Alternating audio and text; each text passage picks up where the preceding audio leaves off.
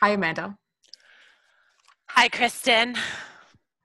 This is a very short chapter. Super tiny. Very bite-sized for the Bite-Sized Book Club.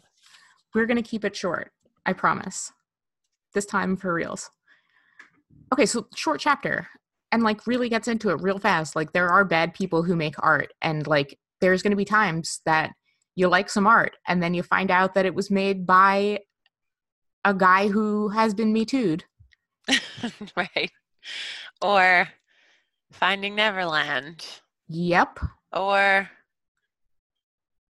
yeah. Jeffrey Epstein. I mean, Ugh. He didn't do any art, though. He just was a bat. I mean, like, do you feel like you can separate art from the monster? Do you feel like, like a lot of people t- ask me that. They're like, well, I love Michael Jackson songs. Can I still enjoy them? Although I don't hear them the same anymore. Well, like, right. Like, how, like what? It's, you know, there's so much.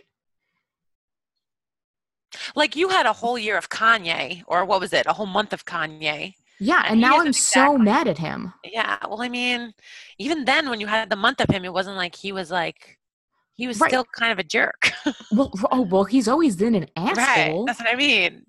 Like, he's never been, like, the kind of guy you want to have a beer with. Right. But, you know, there's so many artists that are not necessarily people that you want to have beers with. Hmm. I mean, not that I want to have a beer with anyone because that's not what I do, but, like, you know, you know, not people I want to scrap up have with. A, sure. Right. right? Yeah. Like, or, you know, have Oreos with. Who do I want to have an entire bag of Although Oreos with? Although I feel with? like if you and Kanye shared some Oreos, he would be a different person. I think he'd well, be like now he's being mean to his wife for wearing, like, clothes because he's, like, now all Jesus.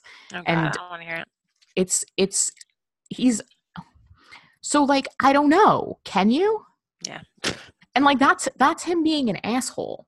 Yeah. And, like, on the scale of, like, you know, one to ten on, like, things that you can do and be a horrible person in this world, it's, you know, not horrible. I mean, it's horrible, right. but no, it's no, not, he's not a, yeah. He's not throwing children in cages and locking up the doors and separating them from their parents. Correct. And, like, I know, I know what you mean. And so, like, there's those kinds of things. And, like, there's even these things of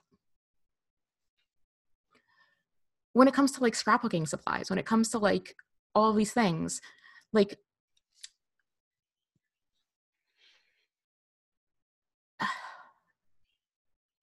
I don't even know how to say this. I don't even know if it's necessarily scrapbooking supplies. Mm. Maybe it is, because I don't even know. But, you know, like a wallpaper or fabric. You know, maybe it is fabric, because there's a lot more, you know, asshole fabric designers or whatever.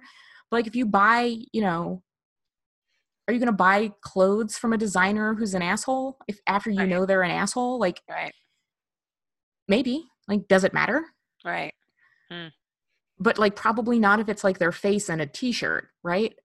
Right. Like, we still went to Eataly, kind of. Like, it was like we thought about Mario Batali, and he was kind of Me Too'd, but we went to e- Eataly. Right. And now, like, Mario Batali's totally out of Eataly so right. that they could make sure that we could still go to Eataly and it not be a problem. Yeah. And, like, that's a really good – that's a really good example of, like, you know, can you separate the art from the artist, because it's food. Right. And, you know, a food corporation and conglomerate and, like, all these different things that, like, this person specifically has their hand in. Mm-hmm. It's not them specifically making the food for you, which is one thing. Right. But if it's, like, a restaurant that's owned by him, that was started by him, that's, like, his art that you are then literally consuming. Like, you're putting it into your body, which is, like, creepy. And like like and then like that's what that's what Austin talks about a lot, is that, like, at some point we are all creepy in our own ways, and right. like we need to defeat, like, the creepy parts of ourselves in order to make art. Yeah. And like I, yeah Well, I think like the point of the whole, the whole point of the chapter is like, if that part makes you miserable, don't like, don't do it. Well, like that's what I got the most out of the, ch- like when I first read it, I was like, slay the art monster. Like art monster was too abstract a thing for me to really wrap my head around. I was like, what does he mean art monster? Like I get it. Now I understand it more. We're like pursuing the art, and for the sake of the art, you could either you could like become a monster, but then there are also just bad people that make good art was also like a point that he made. But like the, what I took the most out of it is that I was like, okay, art monster, like pursuing, like, what did he say? He said, art is for life, not life for art. So it's like, you're trying to pursue and make art your life.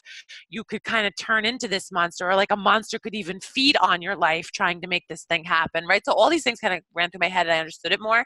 And then I was like, okay, well, what's a different approach? Like what's a, what's a different way we can, what's the opposite of art monster? So what I thought about was like maybe artistic human.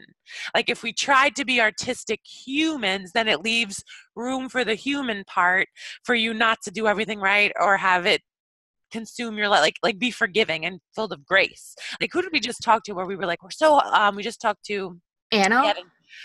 Well, uh, Katie, uh, Katie oh. Rose, we had the interview where we were saying like in our heads, we beat ourselves up.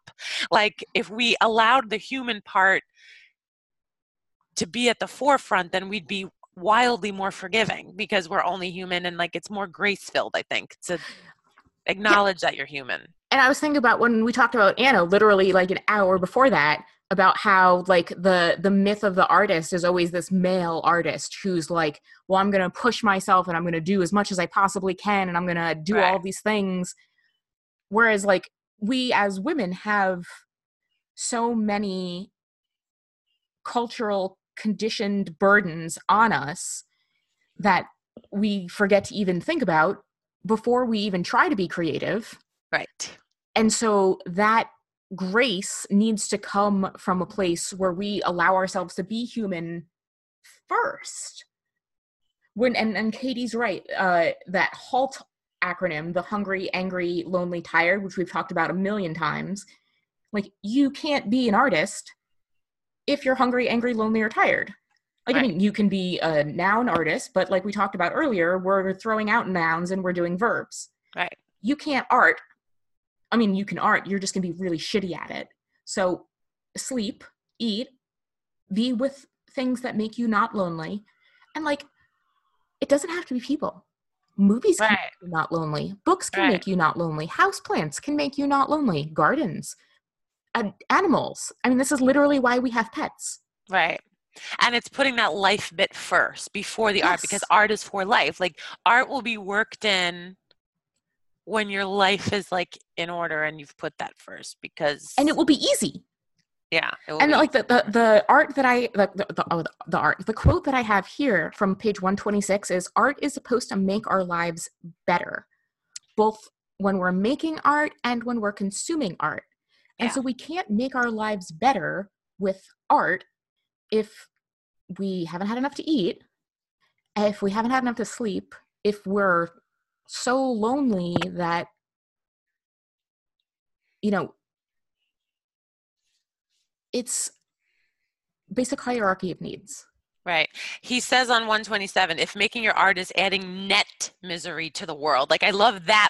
That one, because it's like you don't want, you don't know when to give up. But I think if the balance, if the net, if what is totally accumulating from all the efforts and all the pulling everywhere, if the net is like more misery than it is joy or, or like thrill of the pursuit, then I think that's like where it tips. It's, I love that he used the word net.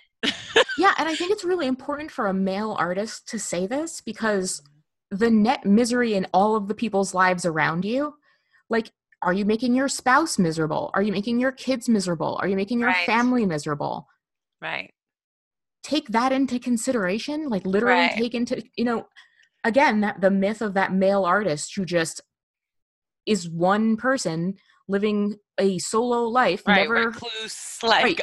artistic life. Yeah. There's just, you know, you never interact with any other person ever yeah. at all. So it doesn't yeah. matter like what you do with your life, which is complete bullshit. That's not yeah. how anyone lives. Yeah. Especially like, you know, crafty ass females. Right. So like it's, you know, if if you trying to be an artist is making everyone in your entire life, including you, completely miserable, do something else. Yeah. And I think the paradox and what happens is that you tend to love the idea of the art, or love art in general, or love the craft that you're participating in, that then it gets jumbled up. Like, I even feel that like in relationships, like you can love someone so much, but if you're pouring everything into it, that the net worth of your life is not adding to what you need and you are, like it's the same. It's like, it's like right. a relationship with the art. Like it's, absolutely, art is your boyfriend or girlfriend or whatever. But like the fact that you can't make it your life, no matter right. how much you love. I think, I think it gets tricky because the love for it is there. Sure. And then it turns into the misery because yeah, of like, if you're spending yeah. all of your time with that toxic relationship, then there's nothing you can do, as yeah. opposed to, you know, maybe you spend forty hours a week working a different job, and right. maybe you spend thirty hours a week with your family, and then you have five hours a week to put into your toxic art. Right. And then and it's then not that- so toxic.